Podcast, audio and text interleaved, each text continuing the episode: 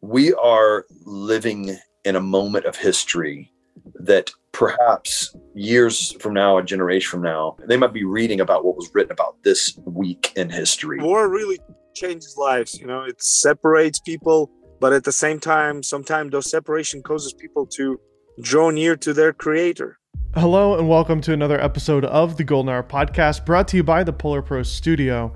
I'm your host, Dave Mays, and today is a special emergency episode due to what's happening in Ukraine. One of my best friends, Brock Gill, is a magician and owner of a nonprofit that for the last three years has been doing humanitarian work in Ukraine, specifically with a man named Karin. In this episode, we will be speaking to both Brock and Karin about what is going on in Ukraine and hearing the firsthand accounts from Karin himself. I know this isn't our typical type of episode, but I feel that this is the type of information that just needs to be shared. So, without any further ado, let's listen into my conversation with Brock Gill and Karin. And thank you all for listening to this episode of the Golden Hour podcast. You are in Moldova now, is that correct? Yes, I'm currently in Moldova. Yeah, neighboring country to Ukraine. This is just a crazy time right now in Ukraine. I just want to hear your story about how you guys met and what's currently going on. Karin, we want to hear your story. Uh, you know, we were doing shows in Ukraine and uh, a few years ago, and uh, Karin was our interpreter and host, and uh, we worked alongside him in many different ways at the universities that we were performing at, and the uh, in the town square. We had you know a big show, a couple of thousand people come. Uh, uh he helped put all of that together and facilitated a lot. Uh, we just connected with him really well and stayed in touch and uh, later just felt like we needed to kind of partner and be like a like almost like a team where we could help facilitate the ongoing work that he's doing there in Ukraine with orphans, with the poor people that live in villages. And so what we started doing was um, trying to find ways to fund some efforts where he would take food packages into villages and feed the the widows and and the really poor people in those uh, remote villages all around Ukraine. Well, that relationship grew and grew. And um, uh, just a few weeks ago, or I guess it was in December, we started realizing that there was something not feeling right with this Russian uh, uh, situation. And um, uh, we, you know, we were praying and we were listening and we were watching. And uh, I guess it was about eight uh, days ago. Um, well, maybe ten days ago, we were we were in the final hours of of preparation, and uh, I remember, I think it was, I forget which night it was now, but uh, I, I texted Karin and said, go now, run. and uh, he had already filled up his tank, which uh, proved to be a very, very smart thing. Uh, he was living in Odessa and he took his family of, uh, I'll let him tell this part with details, but he took his family and ran to the border and got out of Ukraine within one hour, within one hour of of the border closing as the Russians were invading. And so I'll let him tell the details and how crazy the things he saw along the way. But but that's that's kind of uh, a little bit of how we met in our history, and we've just we have an ongoing relationship as a part of my nonprofit uh, called Brock Gill Creative to help facilitate and fuel the work that he does in Eastern Europe. Karin, amazing story. Yeah i it's it's just crazy to see what's going on over there with the news but you're actually there. You're experiencing it and you're seeing the people that are needing to get out. You're facilitating people. You're you're putting them in uh, homes. You're feeding them doing all sorts of crazy stuff. Tell me what's going on from yep. your from well, your experience. it's a it's a real war. it's a real war. It was an attack um, from russia. And uh, you know even though they were lying to the whole world uh, for the last few years that they will never have they will never attack Ukraine. They don't they have no intentions to do so. But everybody kind of knew, especially in the last few months, that it was not coincident that they are gathering so many troops and so many military around our borders and basically you know they were saying that they're just this, this is just an exercise but you don't bring 150,000 troops and all kinds of weaponry to borders and surround one nation if you want to do just simple exercise you know? I mean that's that costs a lot to do that. So i mean you're doing you got to do that if you're planning to attack. And which they did on the morning early morning five o'clock in the morning. Sounds familiar? Something like that happened in 1941 when hitler attacked soviet union early in the morning four o'clock in the morning of june 22nd without any warning. So without any warning i mean we could see the signs. I mean, there were warning signs and red flags that were kind of flashing and saying that something going to happen, something about to happen. But of course, majority of people in Ukraine they were still hoping till the last minute that it's not going to happen. That it's just a, you know, that just America and Russia, you know, just playing who's stronger, just uh, you know, playing with their muscle muscles and showing off and just threatening each other. But uh, I guess Putin wasn't just playing this time. He he did it and uh, on five o'clock in the morning we heard the bombing near near my apartment complex. Uh, it was like boom boom boom boom. And i woke up and my wife woke up and uh, and we realized that it wasn't just the fireworks but it was something different. And then it repeated again boom boom boom. And uh, by god's grace we managed to pack we have four children. So and uh, you know i mean those who know who have more than one child knows that to packing up kids it takes some time you know but we were able to do it in 40 minutes. Just throw an emergency closing that we would need documents grab our documents our passports and an hour after that we were on our way to, to the border to republic of moldova which is neighboring nation and only 50 miles away from odessa the border. So we drove before it started chaos and panicking because if i would have stayed there an hour later you know it would have been hard to leave you know? So uh, and then the martial law was implemented in our country and for men from 18 to 60 it's even harder to leave. If you don't have three children min- minor age uh, then then then that's okay they'll let you go. So uh, and uh, since we left you know russia attacked from um, every direction from the north from the east from the south. The the battles are going on it's really hot there it's really um, a lot of devastation, you know, and I mean, I don't want to focus on talking about all this negative stuff, but you know, the consequences of war, it's always uh, death, sorrow, pain, sufferings, and scattered people uh, who don't who don't know what to do, where to run for their lives, for their families, for their children. So, and that's why uh, we relocated in Moldova, and immediately we organized the uh, volunteers headquartered for refugees from Ukraine on the basis of uh, one of our uh, local evangelical churches, who's uh, pastor of that church is very dear friend of mine. And uh, so, uh, so we what we're doing is we we're facilitating every day from 50 to 70 refugees only in this building, and then plus hundreds in different different other locations around Moldova and Chisinau, which is the capital of Moldova. We're providing them food and some necessary things for those who are staying longer in Moldova, all the necessities for the you know for a couple weeks to survive, and then but most of the people they're transiting Moldova and going further to Europe to Western nations like Germany, Austria, and uh, etc. So, um, and what we're hearing from Ukraine that um, our army is standing strong, our army is defending because Russians were thinking that they will take the whole country in two days, but uh, it turned out that it's not so. It's been already eight day of war, and uh, they haven't been successful for them. They lost a lot, a lot, a lot of casualties, a lot of people, and they haven't taken any major big cities yet. But the fight is going there real, real. I mean, like a real war, like you would see in the movies, with all the buildings collapsing. They're they're shooting missiles into residential areas, but in Russia, they're reporting that they're not shooting residential or civil uh, areas, uh, civil buildings, but they're doing that and. Uh, uh, a lot of innocent people, of course, children and women and, and men and elderly people are dying under the uh, collapse of those buildings. Uh, I, I, should probably also jump in and say a, another guy that we're really, really close to and just really adore. One of my favorite people. He's just he's a, he's a strong man, and we call him Z. He's a big dude, and he works. Um, uh, he performs as a strong man and and just loves people. And uh, he's a part of the the network, the the team that that Karin has there. And we did a, a show with him in Odessa, and just were absolutely amazed at what at, at the, the the feats of strength that he does. He's currently hiding in a basement. He's been there. This is I think day eight. He's been hiding. Um, we've told him do not leave, even though he wants to leave. He's a big guy. He could go rip rip necks off of people. He's he's just huge but he's hiding um, because we know that if he's discovered, they're going to think he's like special forces, you know, soldier.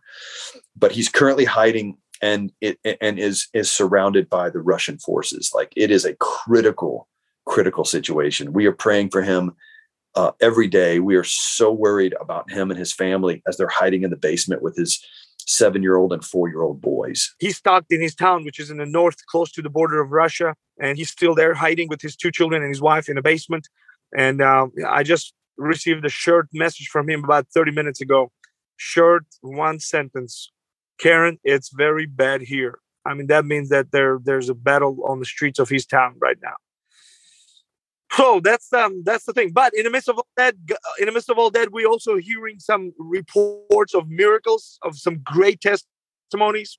Like uh, one of our um, one of our brothers from our church, he's an officer in Ukrainian mi- military, and he, uh, he he shared with us this testimony that he's he and his men were sitting in hiding and looking out for Russians for Russian Marines to land on the shore. And at that very moment, he started to pray and he felt that he needs to take his men and leave that spot where they were sitting in hiding. As soon as they did it, they shot the bombs on that very spot. Just, just, just couple minutes after that, they missed and and it was miracle. Uh, also, uh, the remaining the remainings of our those that still in Odessa in our church in Odessa, there's still a, a team that uh, remaining there. They couldn't leave.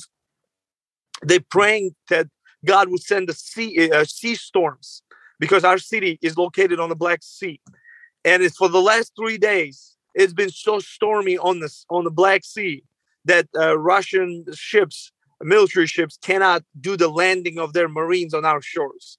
So uh, it's it's it's you know we hear and I hear all these stories every day coming and coming and so uh, yeah, it's um, you know it's a sad situation, but at the same time we as uh, ministers, we as people who can bring comfort and some encouragement to those people who are lost, who are discouraged. Some of them are in depression. You know, yesterday I was consulting and a lot of people, and all you just need to do is just listen to them. Listen, listen, because uh, you know that's the best thing for now for these people is to listen their pain, and uh, and of course give them a solution. So and you're currently there's a lot of refugees coming in to Moldova and like you said surrounding areas. What are you seeing with that in terms of just people flooding in? Are are you housing people into other people's homes or are people taking in refugees? Yeah, yeah, praise God that uh uh, you know, Moldovan Moldavian people they stood out for Ukraine, and uh, we, we we were not expecting that so many people will respond. And, and would like to you know help and and and offer their homes their apartments their facilities to host the refugees. Same thing in poland. Those three nations that we neighbor with moldova romania and poland i mean this situation really revealed who is who and who is a true neighbor when it comes to when difficult time comes who's really out there you know to open their arms and, and receive you and give you all kinds of help. So uh, yeah yeah we uh, we trying to host i mean but uh, we're running out of the options that's for sure because Moldova is a small country, so um, uh, it's really a limited, you know, limited amount of space and places where we can host people because they're coming by thousands now, and especially since they started now actively, uh, you know, shooting and shelling in around Odessa. More people start fleeing. Like yesterday, it was the peak of the uh, refugees, and um, it was one of those days when you like you wish you would never go through this day ever in your life. That was that was the day yesterday. It just it feels so, like yeah. I was just gonna say it just feels like we're living in a history st- like in in history already. Like this is unfathomable in the modern age that something like this is happening. This is Cold War, World War II type stuff. I mean, what are you feeling with all this right now? Well, it's I'm feeling that uh, I'm feeling that we will win. Ukraine will win at the end. You know, I'm feeling that uh, Russia's regime and Belarusian regime they will they will break on Ukraine. Ukraine it's like a stumbling rock, stumbling stone for them, and it's gonna and they're gonna get crushed because already within the Russia. Uh, with the new sanctions that U.S. and European Union applied after the attack on Ukraine. Right now, Russia's economy is going down the hill. They're suffering so bad. They're losing billions of money. Everything stopped. People are st- lining up at the cash machines to withdraw cash, and there's no cash already in those in those ATMs and the banks, and, and so they're they're. I have a friend who lives in Moscow, and he sent a short message yesterday. He said it's it's crazy what's going on here too. I mean, there's no uh, war, there's no bomb bomb explosions, but uh, there's another thing: economy is going down, and so we are believing and hoping that this will finally close and open the eyes of the Russian people to realize that they're living under evil regime of Mr. Putin, and finally maybe they will stand up like the Ukraine did eight years ago, and like we stood up against the regime we had eight years ago on our revolution on Maidan, and finally that Russians Russians will also stand up and say that's enough is enough, and so let's stop this guy and let's you know let's deal with this. We don't want to live in a country like that. So, but unfortunately, a lot of Russians are blinded by the propaganda you know, and um, they they think that they came that their that their army their army came to liberate us from Nazis and fascists. That's how that's what their propaganda was feeding Russian uh, population is that Ukraine on the oppression of the fascists and coming to set to liberate you know the brotherly nation Slavic nation of Ukraine. That's what they truly and honestly believe. That's what they're doing. They're helping us. You know that's you know, sort of speaking. So, Karin, here's what here's here's what's happening right now, and this is where I want you to give us kind of a, a plan. We've seen a lot of donations come in uh, this week because it's very exciting. There's a lot going on. The news is highlighting the problem, and everybody wants to do something right now. And we are funneling money to you to help uh, make sure that refugees have a bed and get fed and like like work that's happening right now like we're, we're funneling that money to you to put it to work right away. But what we fear is uh, and i want you to speak to this you know donations are coming in today but three months from now or six months from now that work will be ongoing and the need will still be there because this isn't a one week thing this isn't like oh we're going to go back to normal in a couple of weeks like this is a serious problem. This is a humanitarian problem that's going to last for a long time. These are people that have left homes, left jobs, left cars behind, let, you know, everything. They left everything to cross the border in an emergency with, without even being able to bring luggage. They have to start over in a new country. Sometimes they don't even speak the language in the new country. And this is a serious problem. How can we help long term uh, solve some of this uh, problem and and really change people's lives more than just this week. But how can we help you uh, and your you know your network there long term? I think that one of the major things that would be needed is uh, you know people who can also minister to these people because uh, you know I, as I mentioned, I see that uh, a lot of organizations, a lot of uh, humanitarian organization and governments of European countries are standing out and and funding and sending support and providing food and etc. But what it would be lacking is is that is that very thing of how to reach these people. You know how to uh, you know minister to their hearts and and that's where we would need a volunteers who are trained uh, to because you know I mean you can give them a food package one two times you can give them clothing but still inside they will be broken and they would have, have no idea what to do, how to leave. They won't see any purpose. I mean, this frustration and discouragement. And that's why I think the major emphasis for us should be in long term is to create a platform or create a team of people, uh, trained people who can minister to those people, not only psychologically, but also spiritually, you know, uh, and, and, you know, bringing life and hope and comfort and uh, because um, sometimes a few words, a few sentences of hope uh, can really do much more. You know, uh, bring a much more blessing than uh, than any aid, honestly. So, and of course, uh, of course, the resources would be needed as well for that, and and, and as as well as for you know continue to uh, help those that are in really desperate situation. You know, like those who would need uh, food and uh, and other stuff but because a lot of the refugees are escaping to Europe, uh, European Union has pretty, you know, set up pretty good uh, package of aid for those people, for those refugees.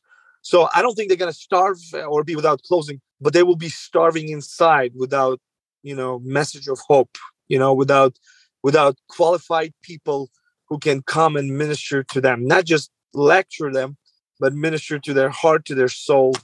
And I think this is what what I really want to focus on, you know, because there's only uh, you limited in how many people you can feed and clothe, you know. You you can do it. It's it's tens tens of thousands of people. It's hundred thousand people. I think right now uh, approximately 250 to 300,000 Ukrainians are already gone, left the country. So um, that's why, uh, and of course, we won't be able to help all of them, but definitely we will help some. But I think if we can reach them with a message of hope that will bring comfort and give them, you know, strength inside to not give up and not to, uh, you know, be there alone and discouraged and in depression. So that that's that I think would be a great thing. But for that, we need a team. Of course, we need to equip the team to do that. Yeah.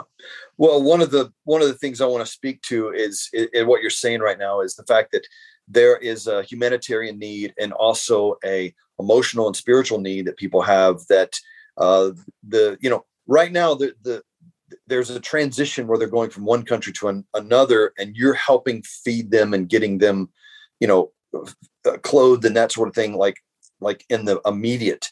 But eventually they're going to be in a country where the government or others will kind of help get them going but the what will remain is the is that need that the government can't necessarily fill. There's people that are dealing with ptsd they've been snatched out of their country. And you imagine a a, a, a you know a, a, young teenage or a you know an eight year old boy or a 13 year old girl who doesn't understand all of this. And there's a lot of questions they're going to have that just simply can't be answered. We need real people that can help love these people like on the ground like kind of kind of boots on the ground for that purpose. And that's where um, we're behind you uh, Karin and your uh, the, the, team that you assemble in uh, in today Moldova, but it looks like it's going to be spread into other neighboring yes. countries. Yes, because I'm receiving phone calls every day from my friends in Romania. Uh, because the thousands and thousands of Ukrainian now stuck in Romania, they they went there uh, because a lot of people, you know, they wanted to leave Moldova as soon as possible because if if and I don't want to say that, but but the wor- in the worst scenario, if our army will not prevail, for for Russians to it's their plan to take Moldova too because you know Moldova is not in NATO. Moldova was borders with the former Soviet Union and it was part of Soviet Union and Putin intends to rebuild the former borders. So a lot of people fleeing to Romania because Romania is part of NATO, and then, then you know if he attacks Romania, he takes the whole NATO uh, alliance. So that's why a lot of people end up being in. And calls me and he says, "Karin, they don't speak Romanian, they don't speak English. Unfortunately, a lot of Ukrainians they don't speak English.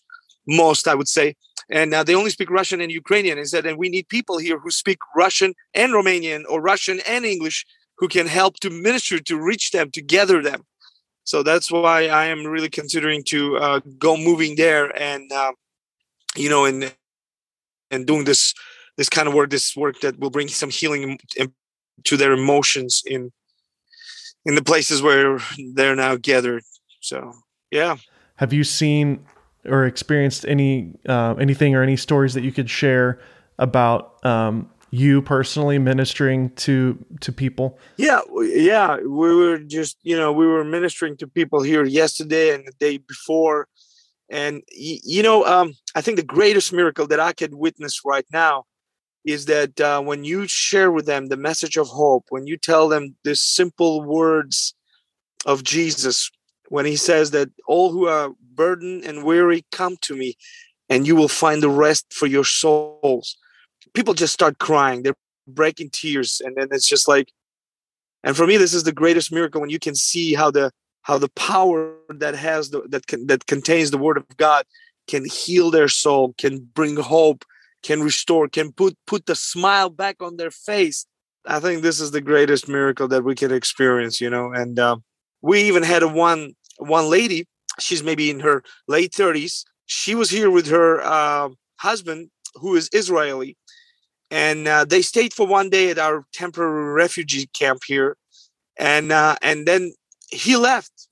He left. He flew back to Israel, but she stayed. And I asked her, "Why did you stay?" Well, she said, "Well, first of all, she couldn't leave because she doesn't have a passport, and Israel doesn't receive without documents. and uh, and she said, "Well, I just thought, saw you guys doing this kind of work here.